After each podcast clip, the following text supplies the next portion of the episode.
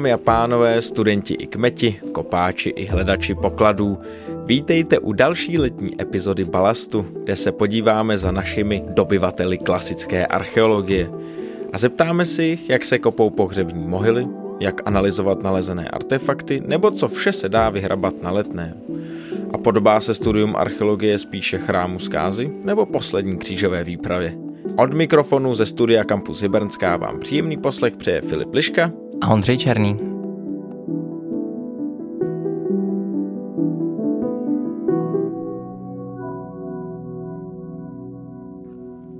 Léto nám pokračuje a už jsme v srpnu a srpnové kalendárium je tady s vámi. Na začátek, jako vždy, nějaké krátké aktuality. Nemůžu nezmínit letní školu statistických metod pro výzkum a výuku. Věřím, že to je přesně to místo, které chcete navštívit mezi 15. a 26. srpnem, protože chceme si usnadnit práci s daty a vyhodnocujeme nějaké svoje experimenty a proto je tady 16. ročník této letní školy. Získáte celou řadu znalostí o plánování experimentů a také si můžete vyzkoušet odbornou konzultaci vlastní práce nebo nějakého vlastního výzkumu přímo na místě. Statistika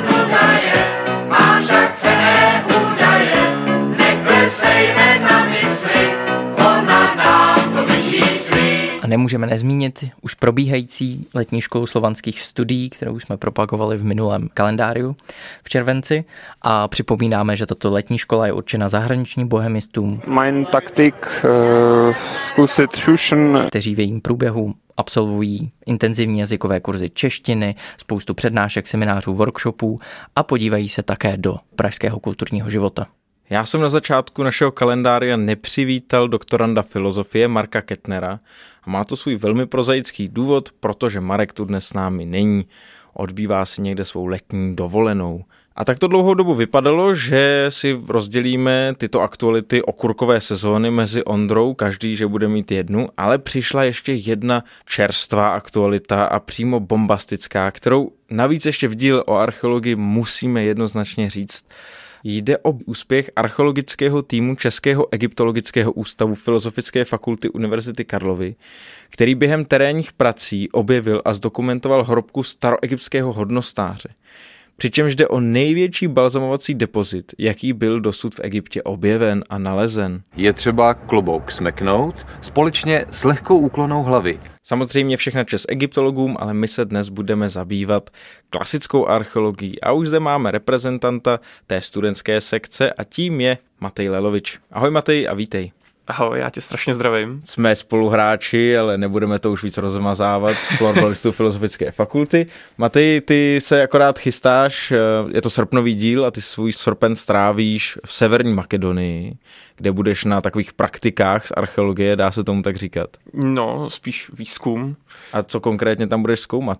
Jsou tam vytipované dvě lokality, eh, které se typovaly díky povrchovým sběrům a my je jdem rozkopat a zjistit, zjistit co, co se tam skrývá. To slovo rozkopat mě zaujalo. To si opravdu vezmeš krumpáč, máš tam vykolíkovaný ten prostor a pak tím krumpáčem prostě kopeš hlava nehlava, než na něco narazíš, nebo to probíhá o něco delikátnější? Záleží, v jaké vrstvě se člověk pohybuje, když jde jenom o skrývku, jako ta pryč dolů drny, eh, tak jo, tak může na to člověk vzít krumpáč, ale potom, jak už se dostává níž, um, naraz, začíná narážet na něco zajímavějšího, tak už se na to většinou nebere krumpáč, ale třeba hlíč. A jak se vytipovávají takové oblasti, že víš, kde můžeš vzít ten krumpáč a kde už pak půjdeš víc do hloubky a budeš hledat podrobněji? Často záleží, uh, můžeš vědět třeba z jakého období to je, vědět zhruba v jaké hloubce, v jaké hloubce se to bude nacházet. A mm, krumpáče se většinou berou jenom, když je člověk fakt jistý, že v té vrstvě nic není, um, takže fakt se většinou berou jenom na ty drny Potažmo, pokud je člověk třeba na nějakém záchranném výzkumu, třeba tady v Praze, tak krumpáč a potřebuje pracovat rychleji, tak krumpáč se bere na větší část toho, toho výkopu. Mně se líbí na tom, že tady si ten výzkumník teda opravdu šáhne i na nějakou reálnou práci, častokrát na filozofické fakultě mají lidi dojem, že jsme takový ty přemýšlivci, ale tady opravdu bereš krumpáč, lopatu a rýč, užíváš si tuhle část práce. Samozřejmě, já uh, určitě bych nechtěl skončit někde v kanceláři uh, a být archeolog teoretik. Jsme si Johnsi velmi podobní. Archeologie je nám náboženství. A naopak více těším, více těším na tu na tu letní sezónu, kdy se jezdí na výzkumy, kdy člověk fakt dostane do ruky krumpáč a lopatu, trochu si mákne, potom jde třeba na základnu si odpočinout a třeba dál dokumentovat to, co našel eh, a rovnou se to čom, a vlastně ty nálezy se rovnou dostanou člověku do ruky, tak jak je našel, ví vlastně všechny ty kontexty k ním a podobně, takže já se, já se vždycky nejvíc těším právě na tuhle tu terénní část. My si tady si o Indianu Jonesovi budeme povídat ještě hodně, možná, možná těch narážek bude hodně, ale Indiana Jones častokrát eh, tam má nějaký ještě další, když je třeba v Egyptě nebo někde a dělá různý výkopy, tak tam má nějaký pomocníky arabský, který to kopají, on tam jen tak s tím kloboukem obchází. Tohle vy neděláte, nemáte nějaký místní pomocníky, který vám tam třeba s tou těžkou prací pomáhají a vy pak jako jen analyzujete ty nálezy? Ku podivu máme. Některé země, jako třeba Turecko, mají i povinnou kvotu, kolik lidí musí pracovat na výzkumu místních a kolik může vlastně cizinců. My sami si rozhodneme, kdo u nás bude žít a pracovat. V Turecku nechci kecat, myslím, že je to až 75%, že musí být místních, takže na třeba Petr archeologů musí být 15, 15 tureckých kopáčů. A ty lidi jsou většinou třeba v Turecku, už je to, protože už se tam kope jako několik vlastně asi sto, století a půl, tak už tam jsou celé generace, které vlastně jsou takový nádeníci, už jsou zaučený, jako co mají dělat, jak to kopat, aby něco neprokopli nebo nepoškodili. Archeolog se je většinou usměrňuje, jak, jak to mají dělat a, a tak. A když takhle student z filozofické fakulty výjíždí někam, tak na jakou práci si on sáhne? Má třeba jakože nějaký tým pod sebou, nebo přímo je ten, který tam s tím štětečkem pak dělá tu nej, nejpreciznější práci? Co tam vlastně na tebe připadne? To záleží. Pokud bych eh, třeba jedna naše eh, teď už doktorka na ústavu Petra Tušlová, tak ta rozjela vlastní projekt ještě, ještě ve svých studentských letech eh, v Bulharsku a celému tomu šéfuje, vytipu, jako rozhoduje se vlastně, co se bude kopat, v jaký v té sezóně, celé, celé to organizuje a říká vlastně nám studentům, co mají dělat, ale jako obyčejný třeba bakalář, tak většinou se jede jenom jako vlastně nějaká levná pracovní síla v vozovkách. Není to, samozřejmě není to jako nějak hanlivé, ale... Takže tak jako je povinná kvóta místních, tak potom jsou povinná kvóta bakalářů, který tam jedou kopat. no, vlastně můžou se ty studenti ucházet o místo na těch výzkumech, um, s tím, že většinou se třeba rozhoduje v nějakém třeba CV, jaké už má člověk zkušenosti a podle toho, co, koho potřebují na ty výzkumy, Um, někdo bere třeba, potřebuje kreslíře a vyhlídnou si někoho na, uh, na cvičení, že kdo umí hezky kreslit, někde potřebují fakt jenom nějak, uh, ně, někoho, kdo bude kopat, tak tam vezmu kohokoliv. Šáhne si člověk, asi řekl bych na všechno, snaží se, snaží se nás všechny zaučit se vším, um, třeba fotky, zaměřování s totální stanicí a zaměřování s nivelačním, s nivelačním přístrojem, kreslení, dokumentace kres, a, a podobně. Takže určitě člověk, člověk si šáhne na všechno ještě se vrátím k té Severní Makedonii. Co tam tak očekáváte, že tam můžete nalézt? Nebo tam asi jdete s nějakým konkrétním cílem možná, ne? Vlastně teď probíhalo několik posledních sezon, probíhaly hlavně povrchové sběry, eh, kdy člověk chodí s takovým, eh, s takovým papírkem a třeba vytýčí si, že čtverečky, kilometr čtvereční a když v tom kilometru čtverečním najde víc keramiky než někde jinde, tak to asi značí, že tam bylo, že tam bylo nějaké osídlení, že tam žili lidé a byla tam jako větší frekventovanost, vě, větší frekventovanost populace. A když člověk takovou lokalitu najde, tak, tak může třeba vzít uh, geofyzikální, geofyzikální přístroj, zjistit, jestli tam neleží pod, pod zemí nějaké struktury a potom už se může dát do toho kopání. Eh, takhle si oni vytipovali v posledních několika sezónách v okolí té oblasti, kde, kde budeme my kopat, tak si typovali rovnou několik lokalit. Prosím vás, tady něco spadlo a my budeme kopat dvě z nich. Jedna je z doby římské a poté jedna akropole z doby bronzové. No a když tu mluvíš takhle o různých obdobích, která můžete nalézt, tak na filozofii, pokud vím, tak je více archeologií. Tak jak si to třeba mezi sebou dělíte? um, archeolog, já studuju tu archeologii klasickou, což znamená antiku, antický svět. Věnujeme se hlavně starověkému Řecku a Římu. Nemusí to být jenom ono, můžeme se věnovat i třeba době bronzové.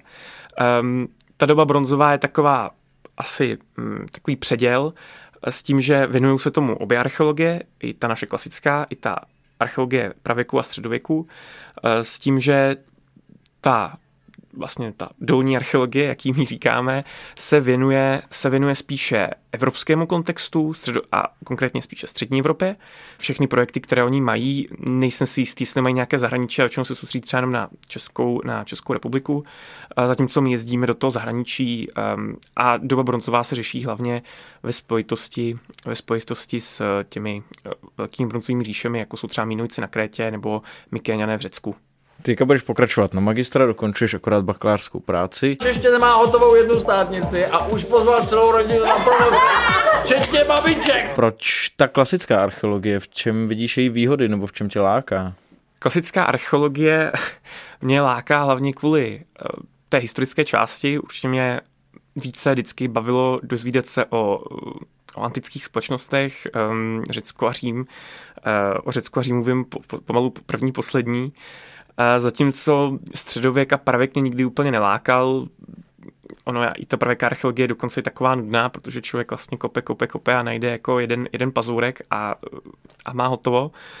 A hodně mě na tom baví i třeba ty výjezdy do zahraničí, že je ta možnost, je ta možnost jít do té Makedonie, na výzkum do Uzbekistánu třeba, jezdí se i do Turecka nebo na samotráku do Řecka, takže e, člověk si, člověk vlastně projezdí svět a je to fakt takové to dobrodružné, e, taková to dobrodružná archeologie, jako vidí právě v tom Indianu Jonesovi. Když jsme takhle nakousli uh, to, jak to funguje během toho studia, tak je, jaká je archeologie, pokud zrovna nejezdíte na výzkumy? Co vlastně, co to obnáší a jaké jsou třeba rozdíly pak i v té archeologii mezi těmi archeologiemi jednotlivými? Na klasice, když se zrovna jde výzkumy a člověk je studentem, tak se věnuje, věnuje studiu. Samozřejmě, um, když už člověk je tam třeba déle, tak se mu naskytují možnosti nějakých jako uvozovkách štěků. V průběhu roku může se naskytnout třeba příležitost pracovat třeba v Praze, podívat se na nějakém třeba záchranném výzkumu. Když takhle řekl, možná to není hned všem jasný, co znamená vlastně záchranný výzkum. Teď je třeba přízkum, výzkum tady uh, za Masarykovým nádražím, kde se staví, myslím, že kanceláře. Tak záchranný výzkum je, že když se kope a když, jako když se vlastně nějaká firma postaví třeba dům nebo takový, takový komplex, tak je tam šance, že tam něco je. Pokud je jasné, že tam něco je, jako třeba tady v Praze, tak zavolají archeologi a, dají, a dohodnou se s nima, s těmi archeologama, jak dlouho by potřebovali na to, uh, aby to všechno vykopali, aby to všechno zdokumentovali, uh, aby vlastně to kulturní dědictví uh, nezaniklo kvůli, kvůli stavbě.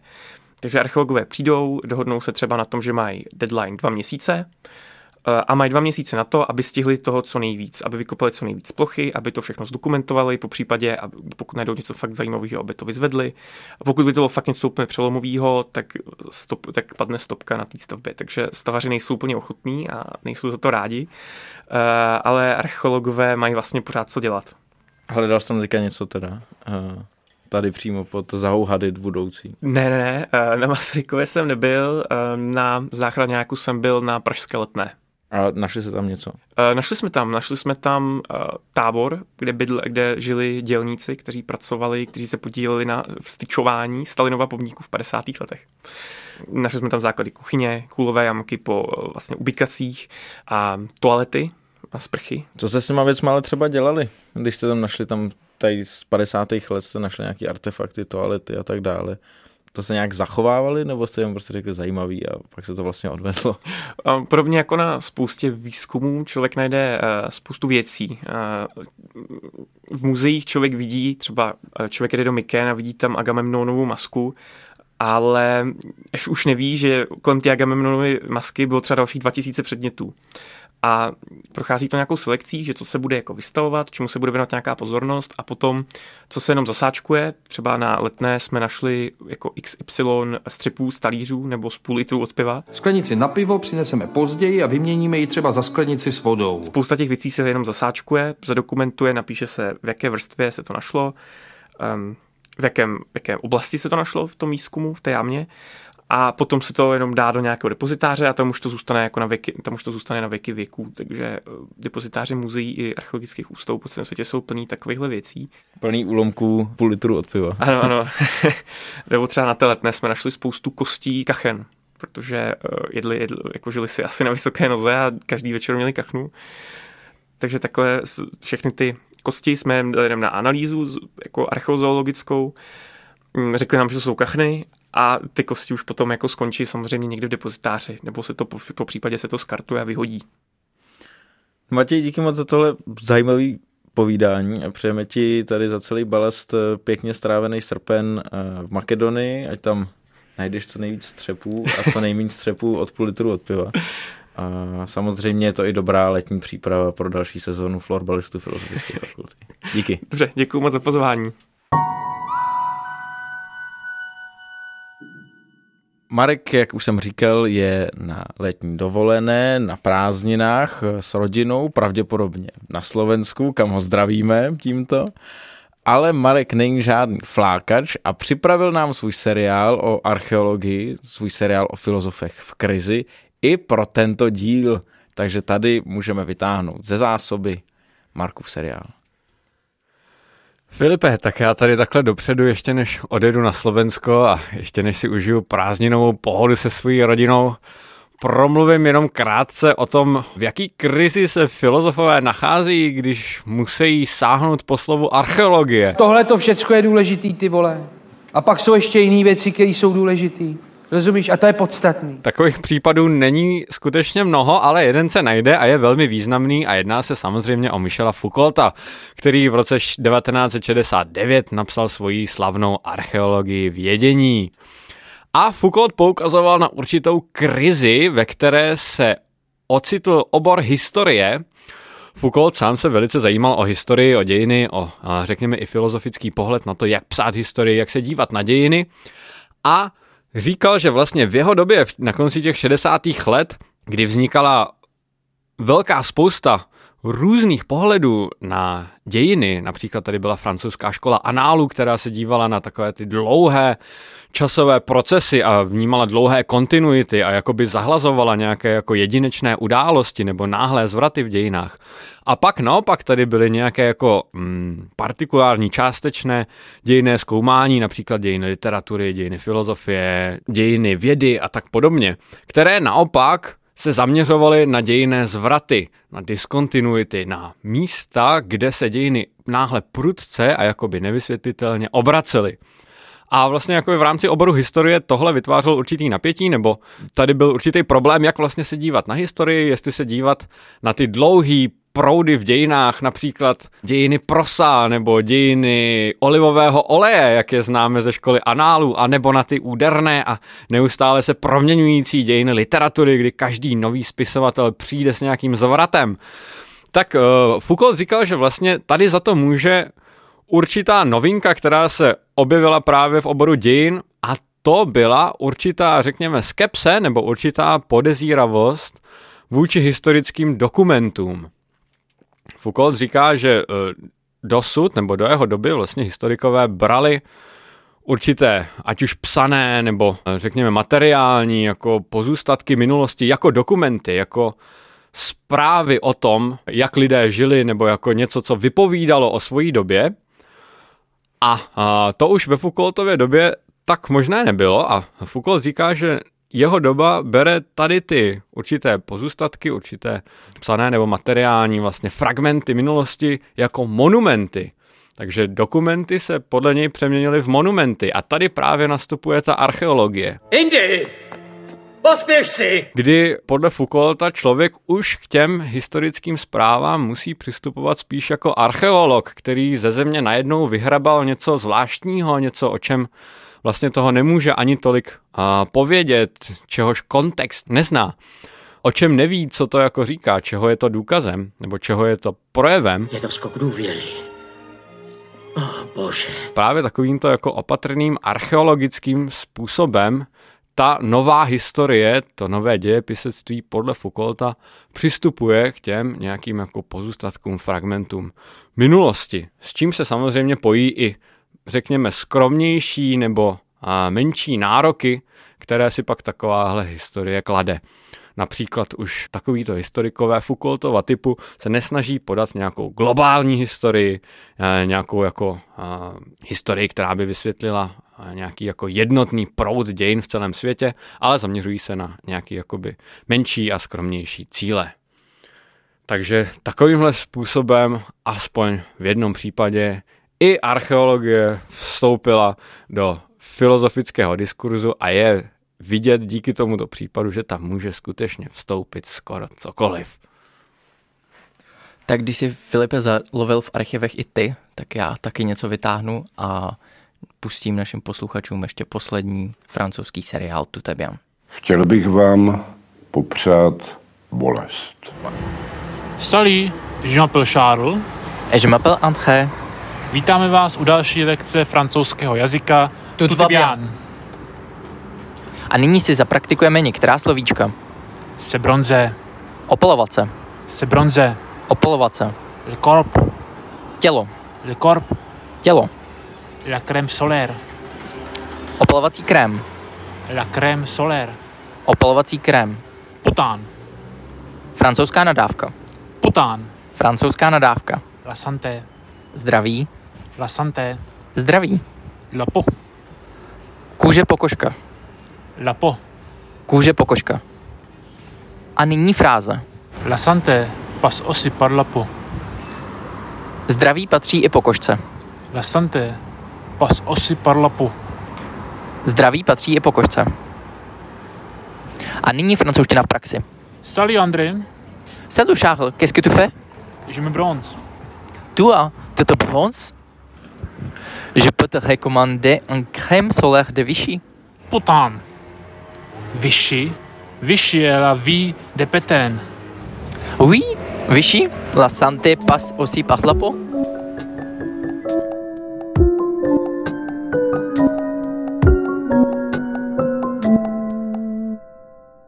Půlku balastu posloucháte s Filipem Liškou a samozřejmě s naším hostem. A tím je doktorka Petra Tušlová z Ústavu klasické archeologie, kde se odborně zabývá římskou a pozdně antickou keramikou a také keramickou petrografií. Ahoj Petro, díky, že jsi našla čas na balast. Ahoj Filipe. My se s Petrou známe tady z kampusu Hybernská, takže si budeme tykat v průběhu tohohle rozhovoru.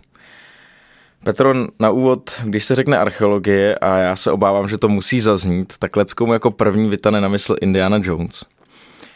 Jak moc se vaše práce podobá tomhle slavnému archeologovi? No tak samozřejmě to je určité kliše, které studenti prvního ročníku okamžitě zjistí na první praxi, že to tak prostě nefunguje.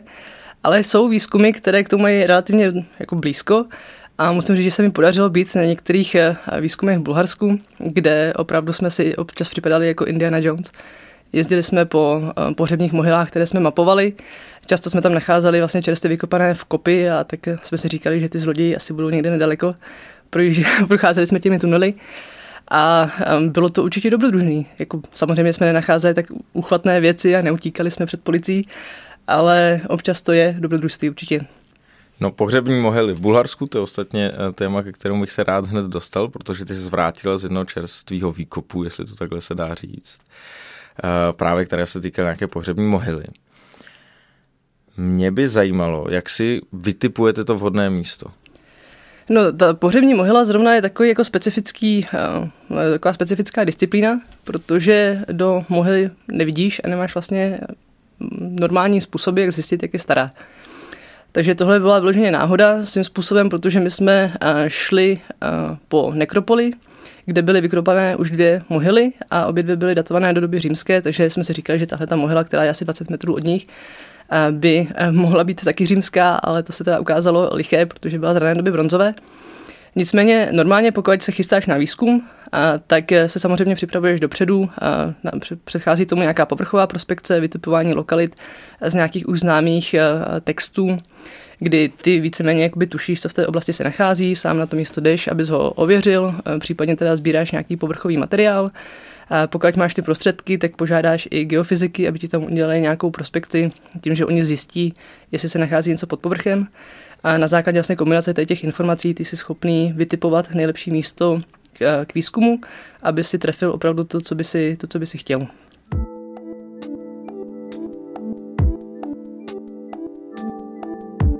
Интердисциплинарни изследвания на селища и могили на територията на Ямбулска област. Това е вторият съвместен проект на Регионален исторически музей Ямбул и Карловския университет в Прага. Теренът се намира на една могила v tak v jsme jenom tu hromadu mírně začistili a prokopali a tohle je výsledek asi dvouhodinové práce, kdy vlastně teda tady máme množství, tohle je surové sklo a jinak jsou to i různé jakoby rozstavené kusy skla a takové mm. jako skleněné odpady.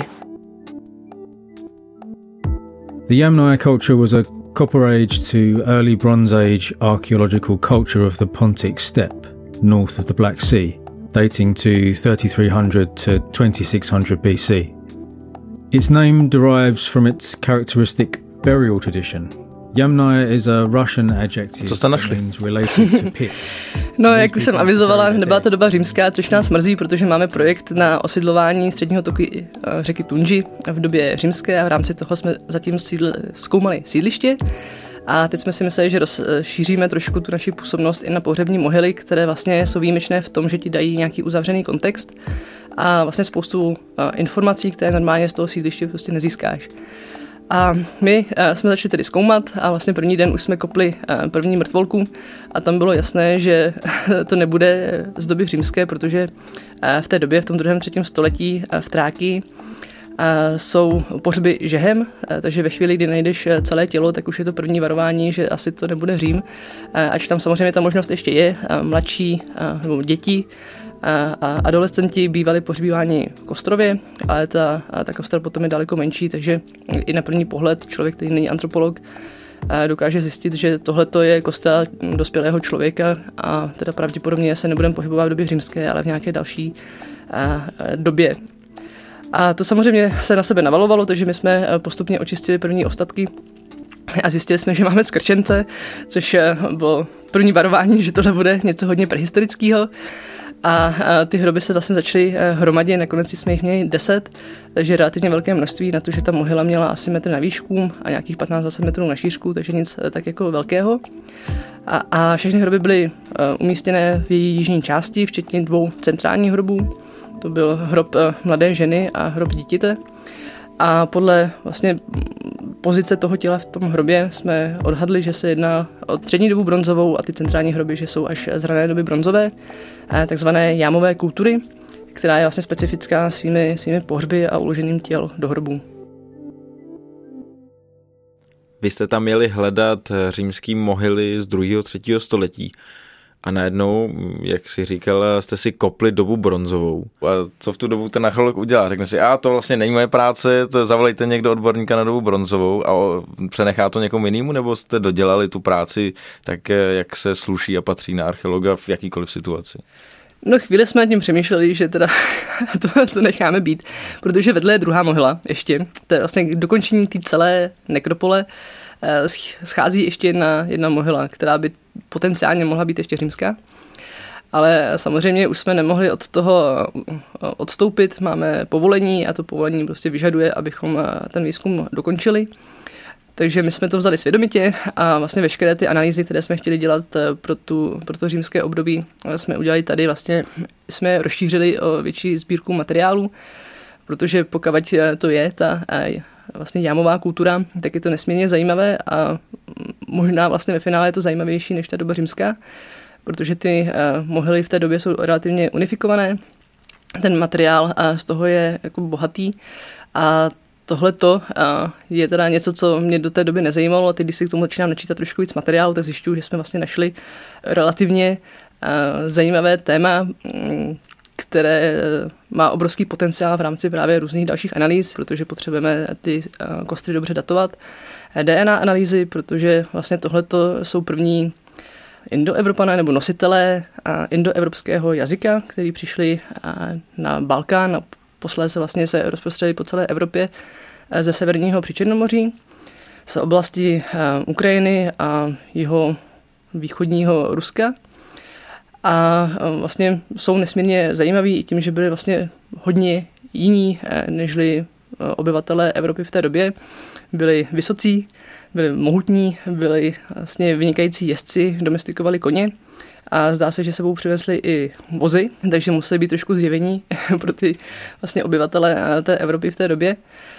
A zdá se, že to byly i nositelé vlastně genomu, který podporoval trávení mléka a mléčných výrobků tím, že to byly víceméně pastevci a jejich strava byla složená z mléčných produktů.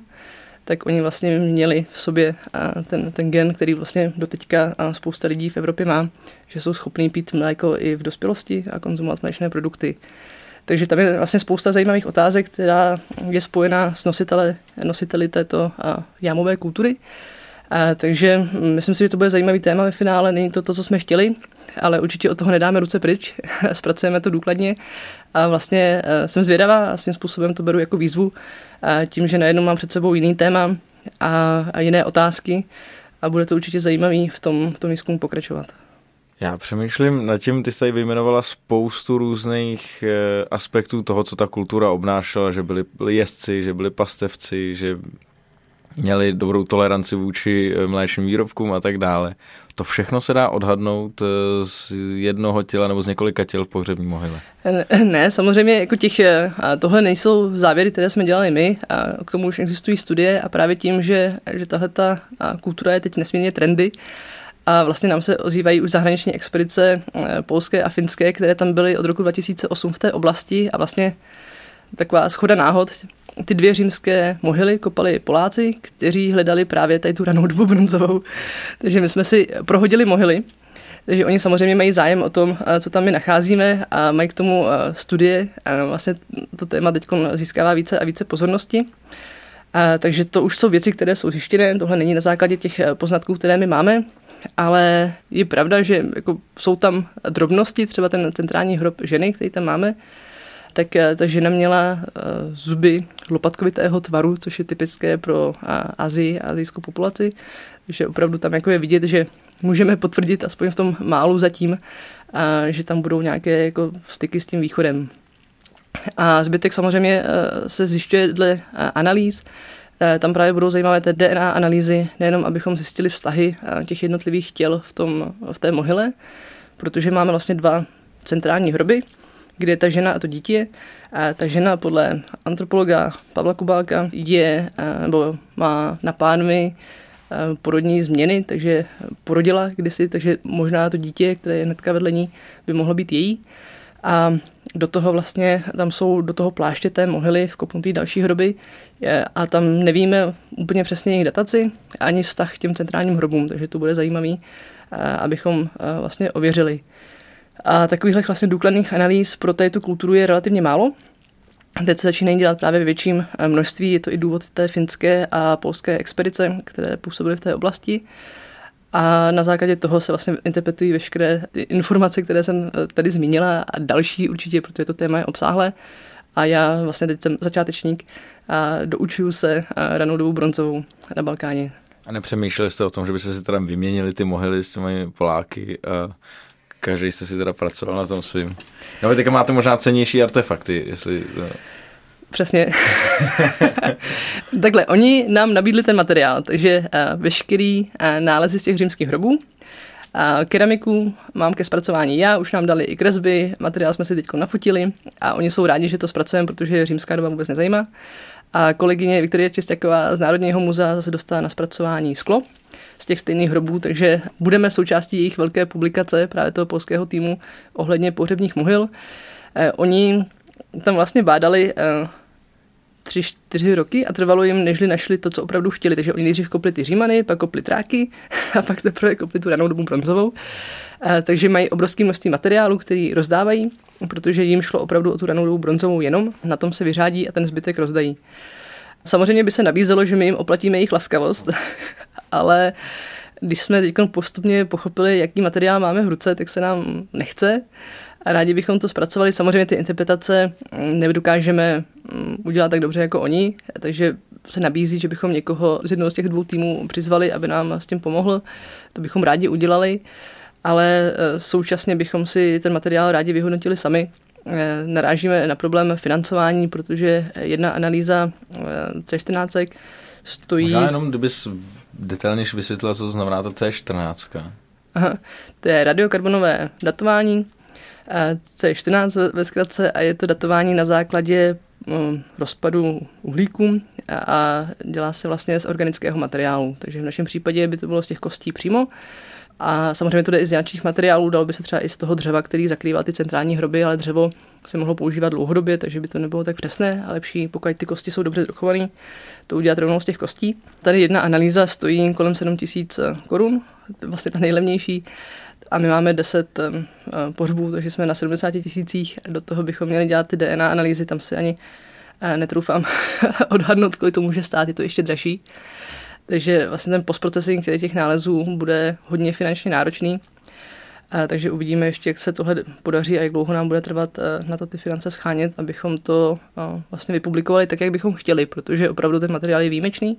Nechtěli bychom to podcenit a chtěli bychom to všechno hezky a důkladně vypublikovat, protože toho je víc. I ty centrální hroby byly pod vlastně dřevěným stropem, který se propadl takže tam máme nějakou organiku, dalo by se učit, co to je za dřevo. Eh, do toho eh, ty centrální eh, dvě těla ležely na, na márách, takže tam je další vlastně jako nějaká dřevěná podložka, případně jestli to může být nějaká rohoška, protože dávání organiky do hrobu bývalo celkem, celkem běžný. Je tam nějaká taková zelená lepkavá vrstvička, kterou jsme vzali, nevíme, co to je. Potřebujeme nějakého specialistu, aby se na to podíval. Takže tam vlastně je obrovské množství různých analýz, které se dají udělat a, a my postupně budeme teda schánět tým lidí, kteří by se rádi přidali a s tou interpretací nám pomohli a doufám, že ve chvíli, kdy se rozkřikne, jak je to zajímavý materiál, tak, tak nebude o pomoc nouze. Ty jsi tady vyjmenovala spoustu různých věcí, jako eh, poslat na analýzu, eh, nebo nějakým způsobem zpracovat, nebo třeba případně vyměnit s polskými archeology. Co všechno se ale dá s těmi nalezenými exponáty dělat? Jak si je zpracováváte? No my v tomto případě vlastně těch materiálů, těch archeologických materiálů nemáme mnoho. Našli jsme vlastně všeho všudy tři nádoby. Dvě byly umístěny v hrobech, jedna byla umístěna vlastně na stejné úrovni jako ty centrální hroby, ale byla položena na, na podloží, a, takže vlastně nebyla v kontextu nějakého hrobu. A to vlastně to je archeologicky v podstatě všechno.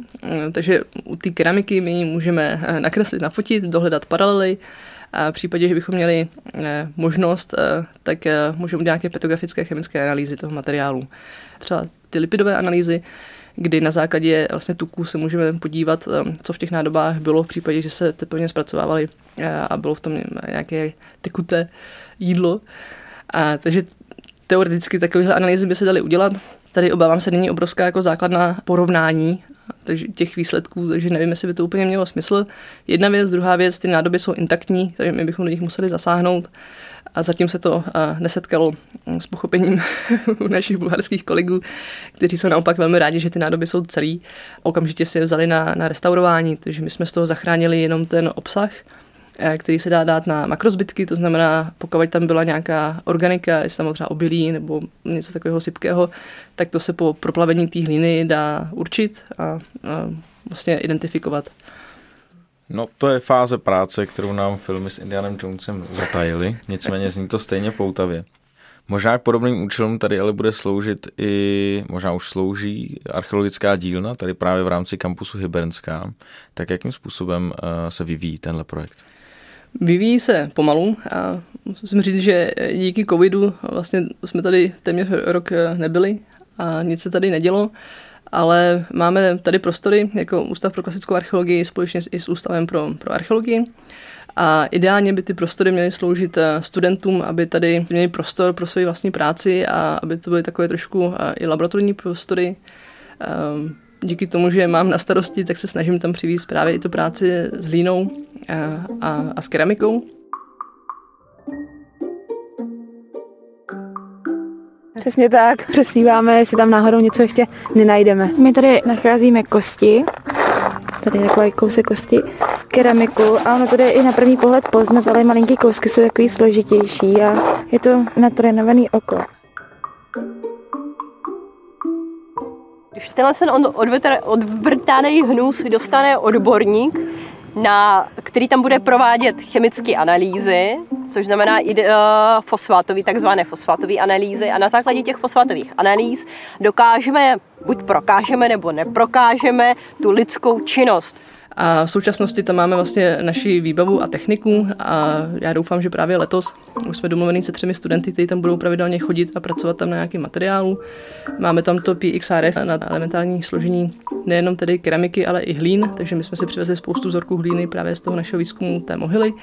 Takže máme domluveného jednoho studenta, Lukáše Charváta, který bude právě analyzovat celé léto, obávám se, tady ty vzorky.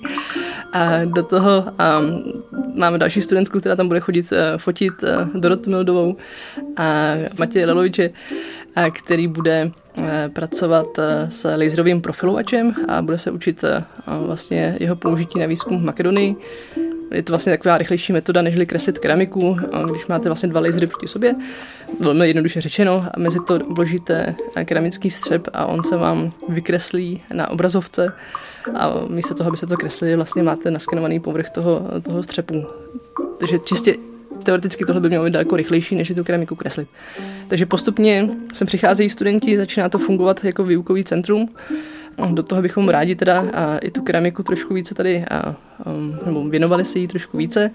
A já jsem si přivezla spoustu vzorek uh, hlín z Bulharska a potřebuje právě zpracovat do, do malých briket, které se potom vypalují na různé teploty a zase se brousí a chovají se vlastně jako keramika a slouží to pro porovnání eh, s tou keramikou a vlastně to je místní geologie, kdy se můžeme dívat, jestli ta geologie odpovídá složení těch keramických eh, nádob. Takže budeme tady v létě plavit, vyrábět krychličky a pálit to bohužel budeme jinde, protože ty prostředky tady ještě k tomu nemáme, ale je to ten směr, kterým bych ráda, aby se ta dílna ubírala. Ráda bych sem sehnala někdy laboratorní PET, na výpal. A zatím tady máme keramický kruh a spíš to, to zázemí pro studenty, aby tady třeba i experimentovali a, a s tou keramikou si hráli. Ale zatím to není úplně, úplně organizovaný, ale ráda bych i do budoucna vytvořila nějaký předmět, protože mi přijde, že ve chvíli, kdy pracujete s materiálem a nemáte kontakt a znalost té technologie výroby, tak se nesmírně ochuzujete o o informace. A vlastně já sama jsem to pochopila, když jsem pracovala na, na keramice, zpracovávala jsem obrovské množství souborů keramických právě z, z Bulharska a měla jsem různé jako absurdní teorie o tom, co se stalo, jak a proč. A teprve, když jsem se začala bavit eh, s hrnčířem, s keramikem, tak jsem pochopila, že ty moje představy eh, jsou úplně jako liché a že ty věci mají často daleko jednodušší vysvětlení a je důležitý, myslím si, nesmírně důležitý v případě, že se člověk zaměřuje na nějaké, nějaký materiál, pochopit technologii výroby, aby nespadl úplně do nějaké interpretační mlhy. Já jsem tě tady už zaznamenal, jak se studenty eh, tady pobíháte po dvorku a u pískoviště s různými zeměměřickými přístroji. Nicméně takhle před závěrem pojďme se ještě pobavit o nové knížce, která nedávno vyšla o římském venkovském osídlení. Ano, je to knížka, která vyšla asi tři dny předtím, než jsme odjeli na výzkum do Bulharska, takže bylo super, že jsem ji mohla vzít sebou a i pro naše bulharské kolegy. Vzniklo to ve stejné spolupráci s regionálním historickým muzeem v Jambolu, tedy ve stejné spolupráci s muzeem, kterým teď zkoumáme tu mohylu. Nejde úplně tak o knihu, ale jde o výzkum, který probíhal v letech 2014-2017 a byl to výzkum eh, teda Ústavu pro klasickou archeologii, ale zastřešen eh, Barbarou Weissovou a mojí osobou, kdy eh, vlastně jako studentky doktorského studia se nám podařilo dát dohromady výzkum tohohle římského osídlení Jurta Strojno a účastnili se na tom výzkumu naši kolegové a kamarádi vlastně z různých ročníků a, takže to byl takový jako hodně ryze studentský výzkum. Velké množství e, těch studentů a těch našich kolegů se účastnilo na zpracování toho materiálu. Část toho šla i na jejich e, dizertační práce, a, takže myslím si, že to maximálně využili. A ve výsledku teda z toho vznikla tahle ta kniha, která nejen vlastně mapuje výzkum toho osídlení, povrchovou prospekci, ale i vlastně materiálová studia od skla, kovů, epigrafiku, numizmatiku Eh, architektonické prvky, eh, s tím, že tam chybí ještě výrazně keramika, která by měla být eh, v druhém svazku, který by měl být začátkem příštího roku. A takže tohle je vlastně monografie časopisu Studia Hercinia číslo 2. A pod číslem 3 by potom měla být ještě keramika, která se bude vztahovat ke stejnému osídlení. To je určitě dobrý tip pro naše posluchače, kdyby případně chtěli ještě si prohloubit znalosti v ohledně archeologie a římského venkovského osídlení. Odkaz na tuto knihu naleznete také v popisku epizody. Nás už ale čeká poslední a reflexivní otázka na závěr a to je, k čemu slouží klasická archeologie v kontextu humanitní vědy a co nám nabízí.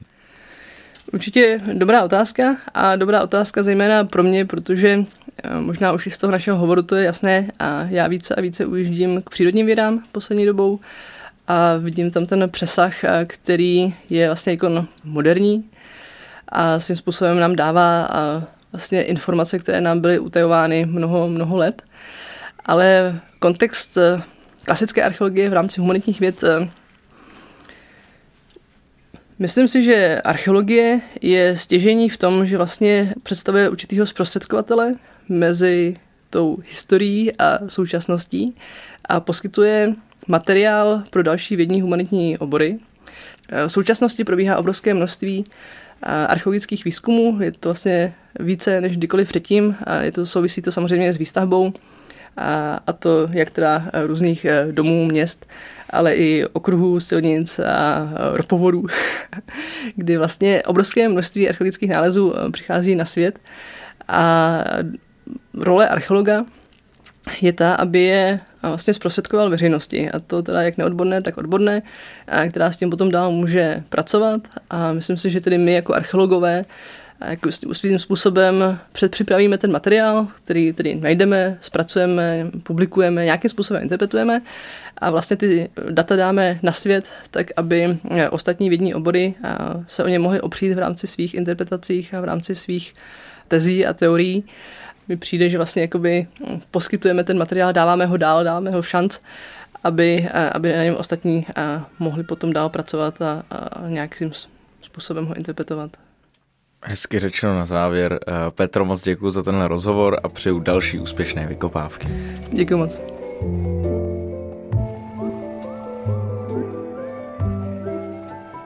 Balast se nachýlil ke konci, ale než se rozloučíme, je na místě ještě jedno podcastové pozvání.